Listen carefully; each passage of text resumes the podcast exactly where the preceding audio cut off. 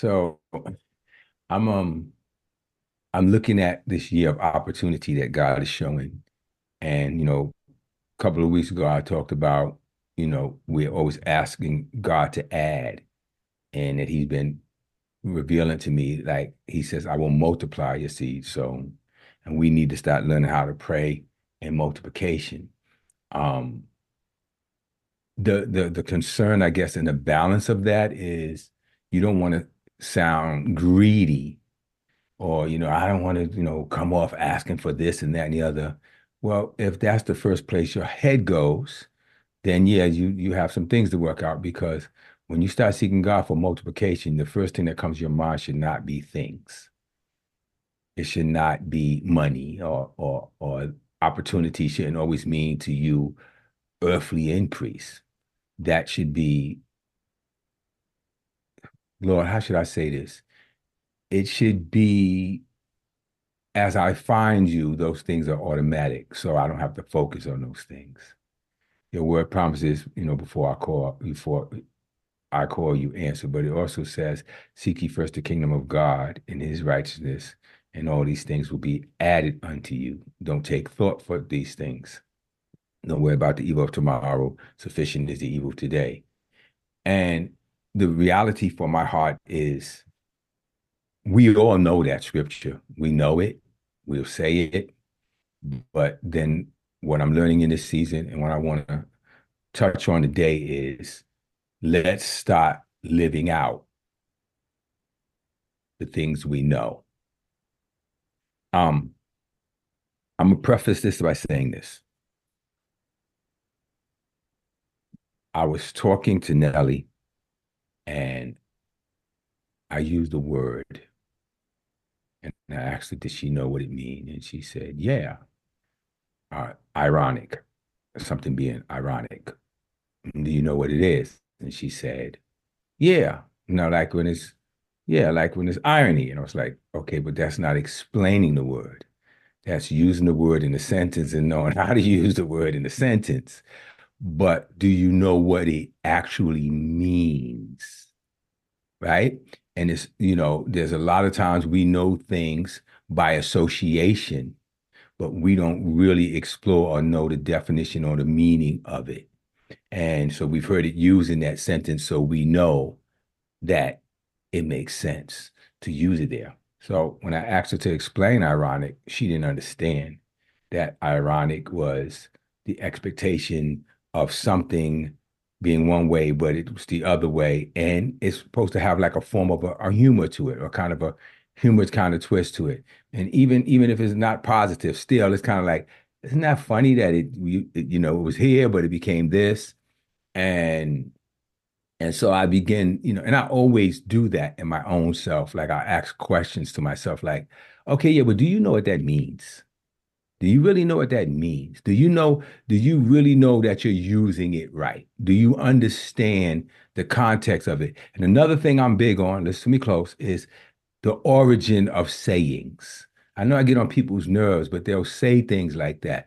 Six and one, half dozen in the other. Okay, yeah, but who who decided to say that? Like, what what what was going on? Or where did that you know come? Um, you know, from the fi- from the frying pan into the fire. Like who who what like I know what it means, but w- what made somebody decide to make that use that as a saying?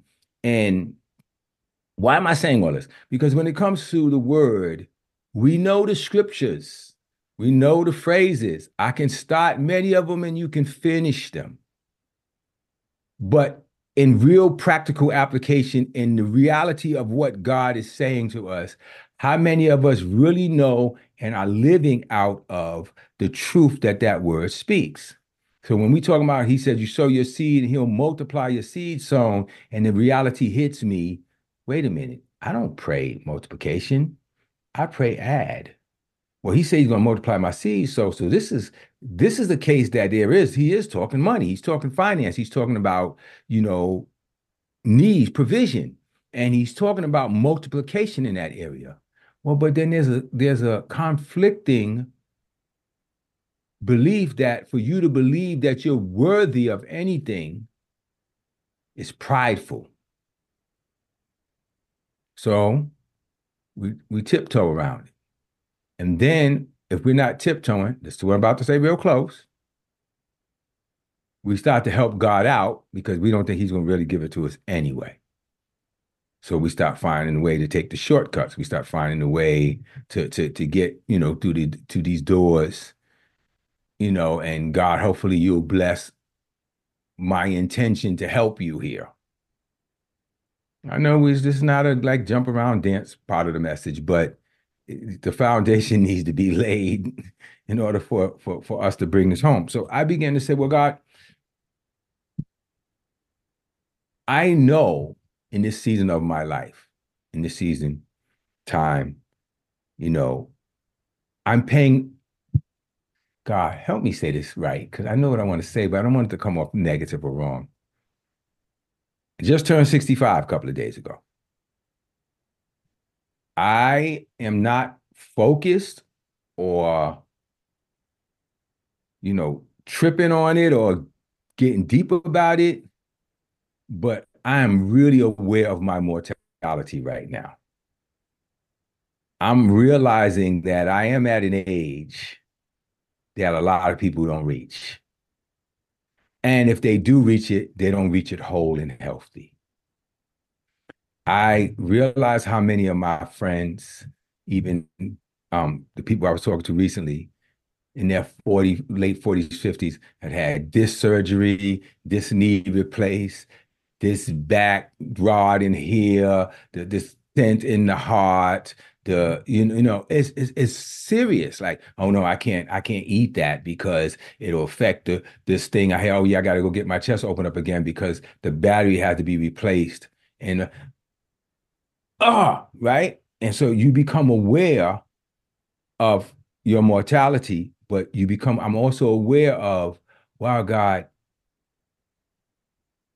at I'm in probably one of the best shapes of my life.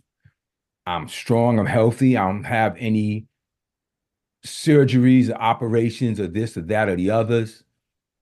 And I'm grateful. So I'm not sitting here thinking about dying but I am, if you want to be honest, I am closer to the afterlife than I am to new life. You understand what I'm saying? I've, I stepped over into that side of it. What, 15, 20 more years, you know, is is kind of hey. Now, when you start to see that, you start to kind of think about what's more important in life. And I'm starting to realize that a lot of these things that I kick and scream and whine about really doesn't have eternal value as you start to feel yourself getting closer to eternity. I hope this isn't coming off negative because I'm not I'm not trying to you know tell you I'm going to die that's not what I'm trying to do. But I'm trying to hopefully pass this side of the mountains information back over to your side so that you do something with your side that I didn't do. How's that? Is that helpful? If that if that blesses you, give me a give me a little something. Let me know. You, you know, I, I want us to understand that the enemy in the world has taught us to focus on so much that has no eternal value, none. And as you start to get older, you start to realize there's things I need to do, at least I do, that I didn't do that I must do. I don't want to leave here not accomplishing what I was put here to accomplish. So there's a there's a sense of not desperation, but definitely, as Nelly said earlier, focus and drive on me that's different than it's ever been in my life. I'm hoping that in this message I could pass some of that on to you that there is a world out there, and most of us haven't copy, you know, haven't haven't encompassed our neighborhood. You know, we don't even know all the things that's available to us in the borough that we live in. But there's a whole world out there, countries and nations and things that all we know is what we see on the news. Um, God, what are we called to? Why are we here? To get one more degree, to get one more raise, to get one more promotion? Like, is that what I'm really here for? To, you know, stop one more business and get successful and have another bank account and set up a trust fund and, you know, all these kind of wonderful things. But why am I here? And I begin to seek God from the perspective of, and I am seeking God from the perspective of wisdom, insight, understanding, knowledge of God. Been teaching that for years now. But from the perspective of if today is my last day, did I get it done? If you guys were told you got a month left, what would you do different? And if you would do something drastically different, how many you would say if you knew you had a month left? Not sick laying in a hospital bed, but God just said, checking out in a month. How many of you agree you would do something drastically different than what you're doing right now? So then why not do it? And that's the challenge for me. So then why not do it? Why am I not living with God like anything that you call me to do? I should be able to do it and I should pursue it as if it's my last days on earth. Hmm. So, as I was kind of seeking and getting my scripture and what am I going to preach today, God just began to say to me, No, I want you to talk some more about this gratitude. You know, I want you to talk about being grateful for the life that you have. I want you to talk talk about being grateful for the things that you didn't look at as important, but they're they're important. Um, as we were walking to Angie's house last night, I had to keep stopping and slowing down so Nelly could keep up with me, and that makes me feel really really good.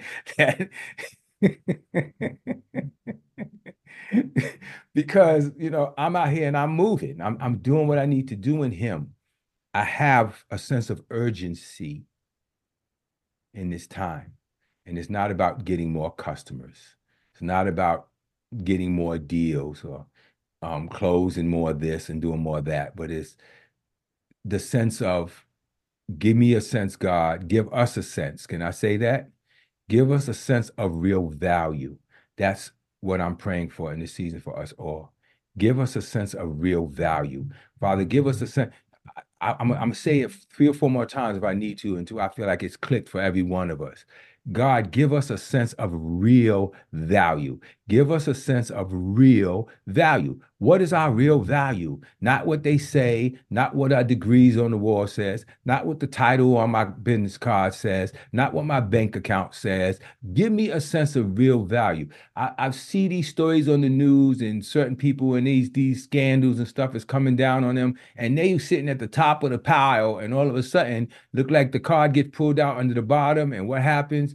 You come tumbling right down to the first floor. So what's my real value? It can't be in a Rolex. It can't be in, in, in my cars. It can't be in my homes. It can't be in my jet. It can't be in all that stupidity. It needs to be in there's something that you put in me, God. There's something you put in each and every one of us. And that thing you put in us is, listen close to what I'm about to say, from everlasting to everlasting. Before you were in your mother's womb and to this day, that thing God put in you is bigger and more powerful. It has more light. It has enough energy to light up a whole city. And that thing is being snuffed out by us seeking after the mediocre or average thing talking to myself. So if you don't want to receive it, you don't have to. This is where I am right now. And since you're logged in to hear me talk, you'll get to hear me talk about what I'm dealing with, whether you like it or not. This is how it goes. So, what is my real purpose? Why am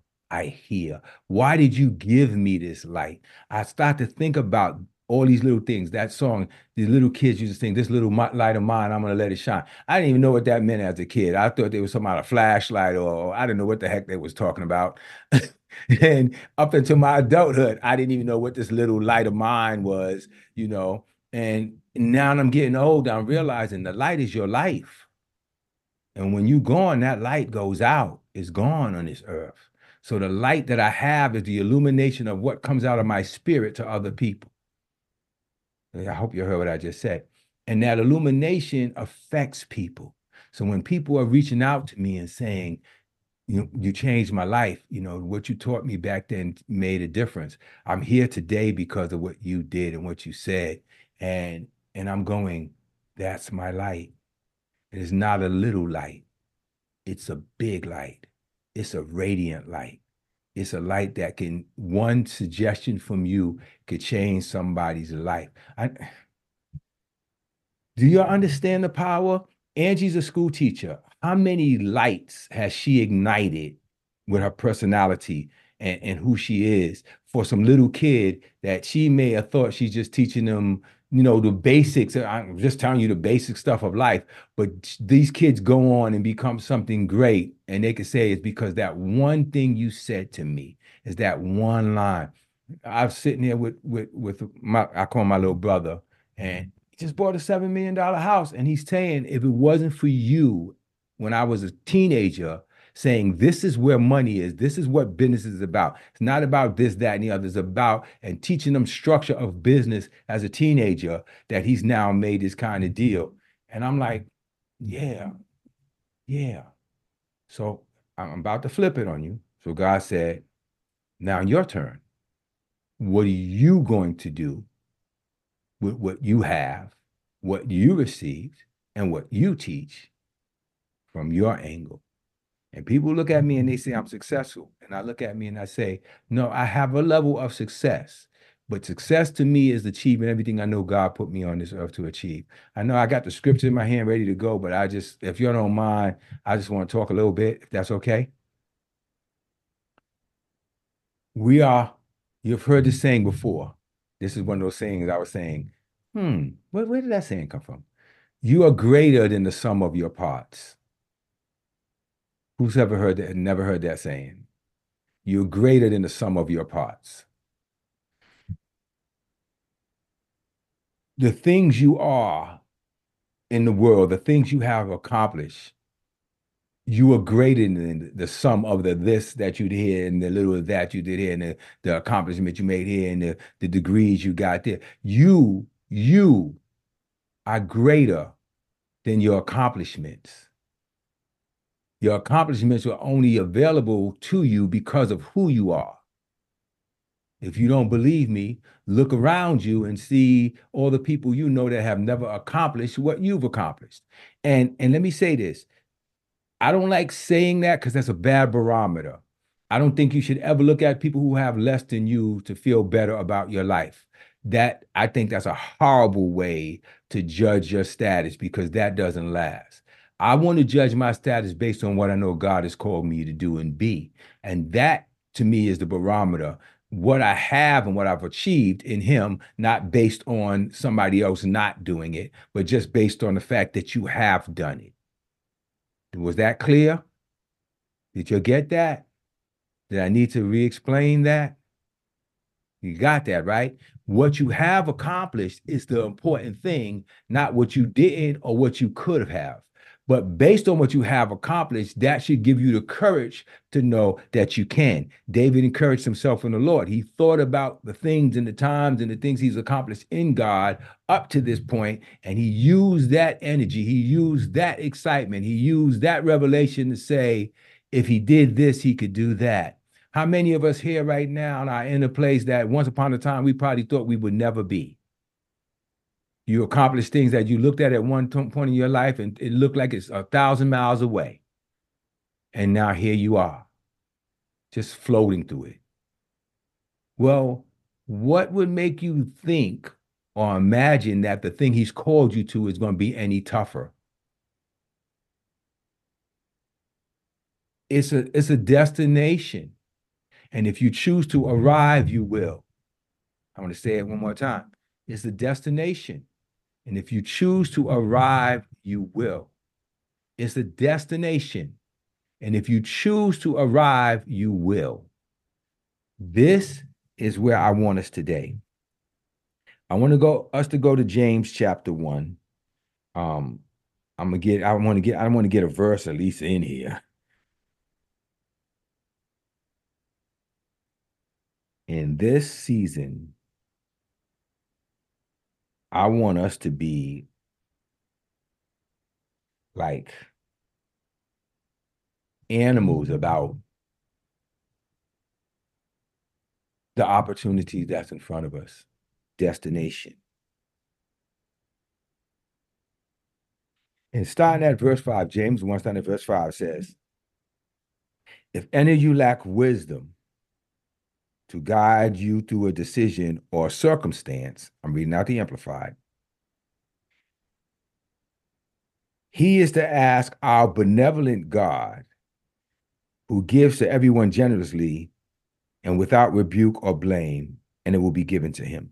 Now, I just want to make sure you understand why I picked the Amplified for the scripture. Because if any man, you know, should ask in faith, nothing wavering. I I wanted to to pull out the point that it says, the God who gives generously, generously and upbraideth not in the King James. But the way he breaks it down here, he says, if you lack wisdom to guide you through a decision or a circumstance, how many can say amen? I, yeah, I could use some of that right now. Wisdom to guide me through a situation or a circumstance. I could, I'll take some of that.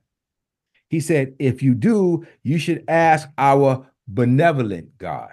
Now, this is one of those words that people say, yeah, I know how to use that in a sentence, but do you know what a benevolence, do you know what benevolence is? How many, honestly, um, I'm sure Dr. Brown may, she's a teacher, but how many you have really looked at and contemplated or know the real definition of the word benevolent?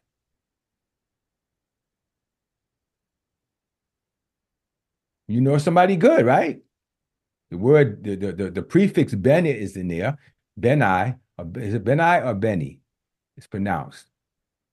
Doctor, I'm asking you, is it I know it's I know it's, that's a Latin prefix. Um, is Benny is good. So you see Bene, ben, benevolent or beneficial or anything with Benny in front of it, that that prefix means good. So you right away know. Now I learned prefix um, Latin and, in in um, Greek prefixes and suffixes when I was in my 20s. I just really got into those. And so I'm usually able to figure out words because I can break down those those initial words will tell you what a word means it doesn't mean. How many you know what I'm talking about? You you know this for a fact as teaching, right? So if you see um like malevolent, the word mal. Mal is bad.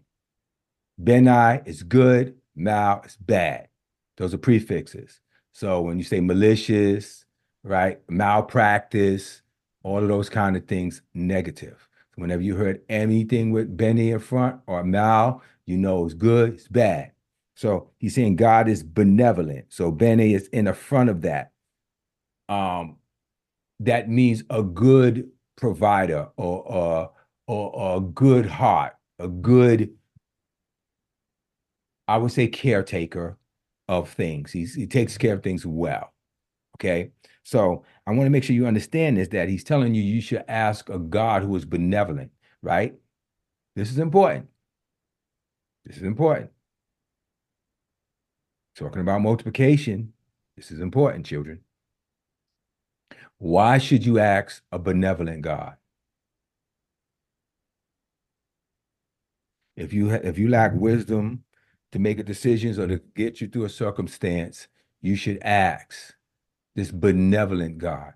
Why is that important? Why is that emphasis on God's benevolence? Why is that a point?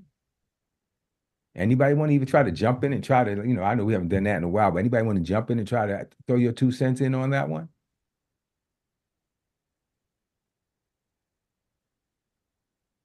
Okay, well, I guess not. So I'm going to do it for you. Are you Nelly? Would you give me a jump in? You like you reaching your hand forward. Come on, do, show me a hand if you want if you want to add, because I don't want to sit here waiting. No? Okay, go ahead. Thank you, Edwidge. My God, somebody help. Maybe we could clip out the part where it took this long for somebody to respond. when I when I hear benevolent God, like you said, a good God, a good natured person, um, someone who's looking out for my good. Um, and only can give me good. Now, don't go away yet. So, why are you asking a benevolent God?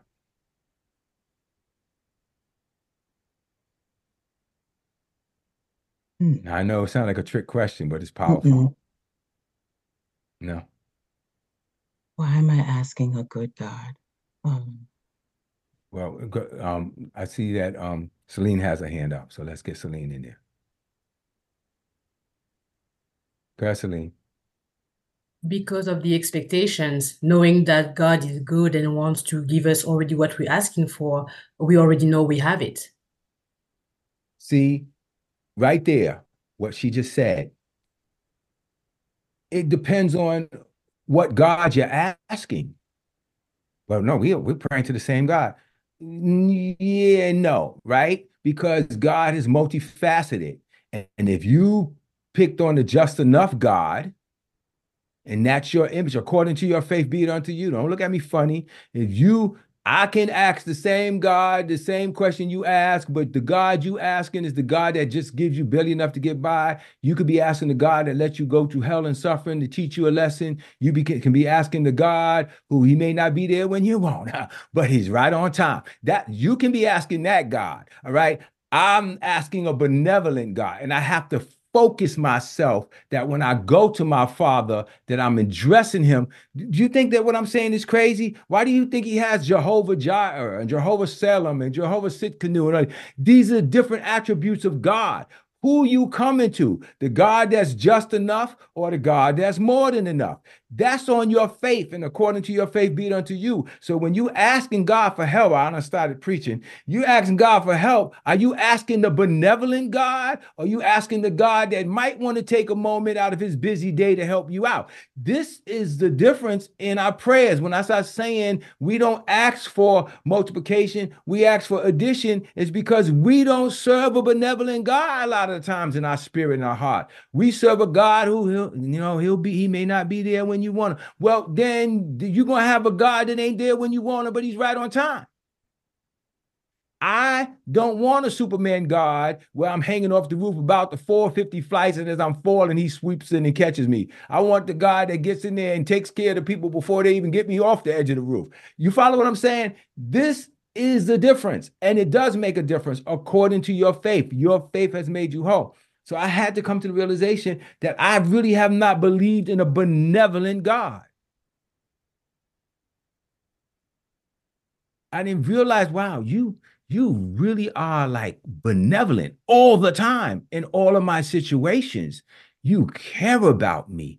The, my expectation of you is small. It's even though I think it's big, it's small. It's wrong.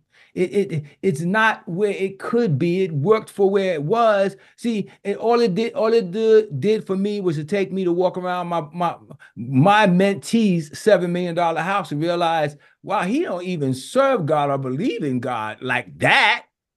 You know, the church way, if you understand what I mean. I'm not saying he don't believe in God, but he don't go to church and tithe and do none of that stuff.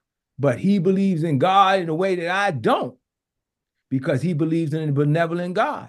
And I need you to understand this as we talk this conversation. And I hope you don't mind me telling this business and say his name. But he had this big, beautiful house. Kwame went with me there. We helped him move some stuff in. And Kwame walked around the house and oh, like, whoa, it's a black brother got something like this. This is why well, I ain't never seen a brother have something like this. And about a year and a half into the, having the house, some wires caught on fire and the house burned to the ground. Everything that they had and owned, gone. And I remember when I found out and I got in touch with him, I said, You okay? Is there anything I could do to help you? He said, Nah, brother D, I appreciate it. Nah, we're, we're really good. What do you mean? Well, you know, there's a person I'm selling a house for. They had a big house. Didn't like mine, was a nice big house. And he just told us, look, just take it off the market and just live with it and live in it until you get something. You know, just pay the bills and don't worry about it. So we're good. We lost everything. He said, I'm just glad my family's good. You know, we'll rise from the ashes, man. It's gonna be okay. And I was like, wow. You just lost stuff you can't even get back. And that's your response. Wow. So when I walked through this $7 million masterpiece on 50 acres of land. I'm like, yeah, but I understand. You expect a benevolent God to come through for you.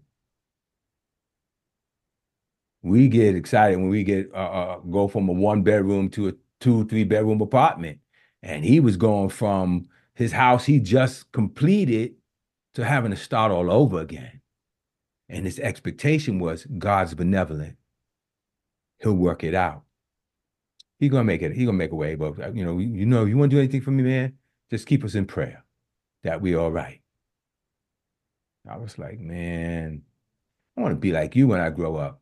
You, you, you understand God's goodness in a way that we have a tendency not to. So I stayed on that long, but I didn't want to move on until I made that point. Do you pray to a God who multiplies? Do you pray to a benevolent God? Or do you pray to a please help me out, God? I'm in trouble. Whatever you can do, I would greatly appreciate it. Yeah, we're supposed to appreciate everything God does. Yeah, but what God do you pray to, though? It's good to be grateful for whatever He does. You should be. But what can your God really do? Is He benevolent? He's a good God. What does that even mean? As I say, that's one of them church sayings that people say God's a good God. What does that even mean? Hmm. I didn't mean to stay on that that long, but I'm just, but God did, so we're here. So let me, try to get the rest of this verse in. If anyone lacks wisdom to guide them through a decision or circumstance, they are to ask our benevolent God. Here it goes the breakdown who gives to everyone generously without rebuke or blame, and it will be given to him. But he must ask in faith. I don't even want to go to the but he must ask in faith yet, because here's what he says. If you ask, if you lack wisdom or for your circumstances or, or, or a decision you have to make, here's what he's saying. You should ask this benevolent God who gives to you generously without rebuke or blame. I'm going to wrap this message up on that one point and we'll pick it up next week. I guarantee you, in the core of your hearts, you don't pray to that God. Because we've been trained, unless you've been really steeped in some JCMI stuff, it still lingers because it's been sown into us for so long that when you ask this God for direction and guidance, even if you screwed it up, even if you messed it up, even if you did everything wrong, watch this. He answers you without rebuke. Let's stop right there because we don't think God answers without rebuke. Now tell me I'm wrong. No, he had to make you go through it. You got to feel the pain of what you did, you know, because he had to let you understand. We don't believe that if I come to you, God, and say, God, I was wrong here and I need some direction or I'm confused here, that God don't say, see, see, but see what I tried to tell you, but you didn't listen. Mm-hmm, mm-hmm. See, that's what your problem is. We'll do that, but God does not. And I'm learning that if I start to really understand that that's how my daddy act, I could be more like that. I want to be more like that. He won't rebuke you, even if you deserve rebuking, if you ask for direction. That's something you should jump up and like ran across the room and flipped around the house a couple of times and put the organ on or whatever. Because that right there is a game changer. I'm praying to the benevolent God. I'm crying out right now in this season of my life to the benevolent God.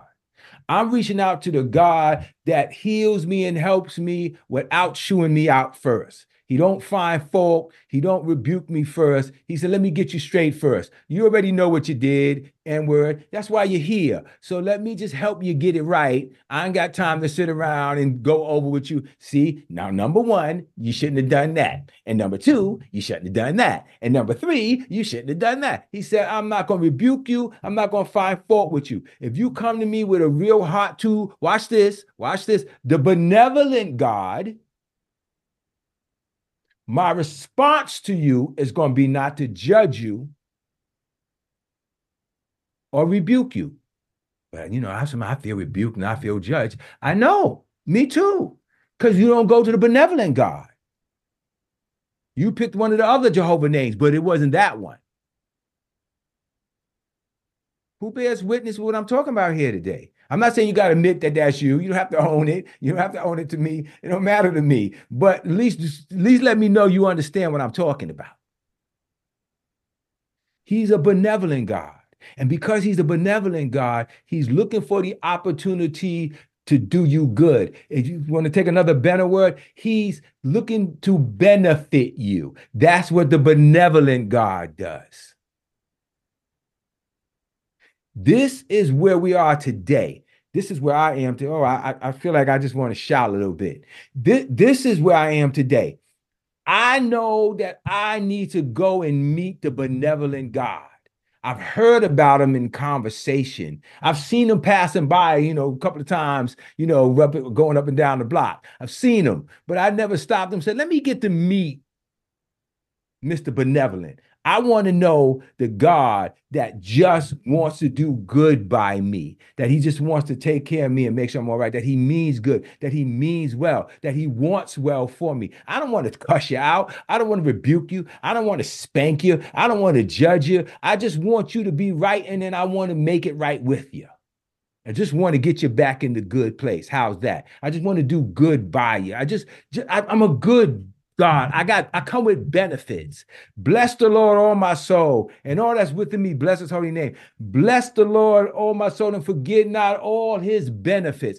I want to know the benevolent God. I want to get to know the God that is truly not just my friend, but my benefactor. See, you, these are the things when you start to learn these words, baby, that you understand. This, this, you're my provider. You're my benefactor factor. I got a business I need to start. You got me. I, I got a house I need to want to buy. You got me. I want to get some stuff like right in my personal and emotional life. You're going to benefit me. You're going to take care of me. This is the benign God, the good God. Huh. I can go on and on. Bless the Lord, all my soul. This God is the benefactor. This is the benevolent God. This is the good God that wants to do good by me and by you. And I want to meet that God. I want to meet and get to know that God. I want to allow him to avail that part of his personality to me that I have not allowed him to because I've locked him into this box and image that I understood so far. But what I'm challenging you to do today, which is where I started this message, is that you're greater than the sum of your parts. And God is the benefactor, the, the, the benevolent, the benign, the good God. He's there for my benefit. He's there for me to do good and all. Let's give praise and thanks to the benevolent God let's take time and get to meet and get to know and fellowship with the, the, benevolent, the benevolent God who answers me without judgment, criticism, rebuke, or fault finding when I need him. In Jesus' name, amen.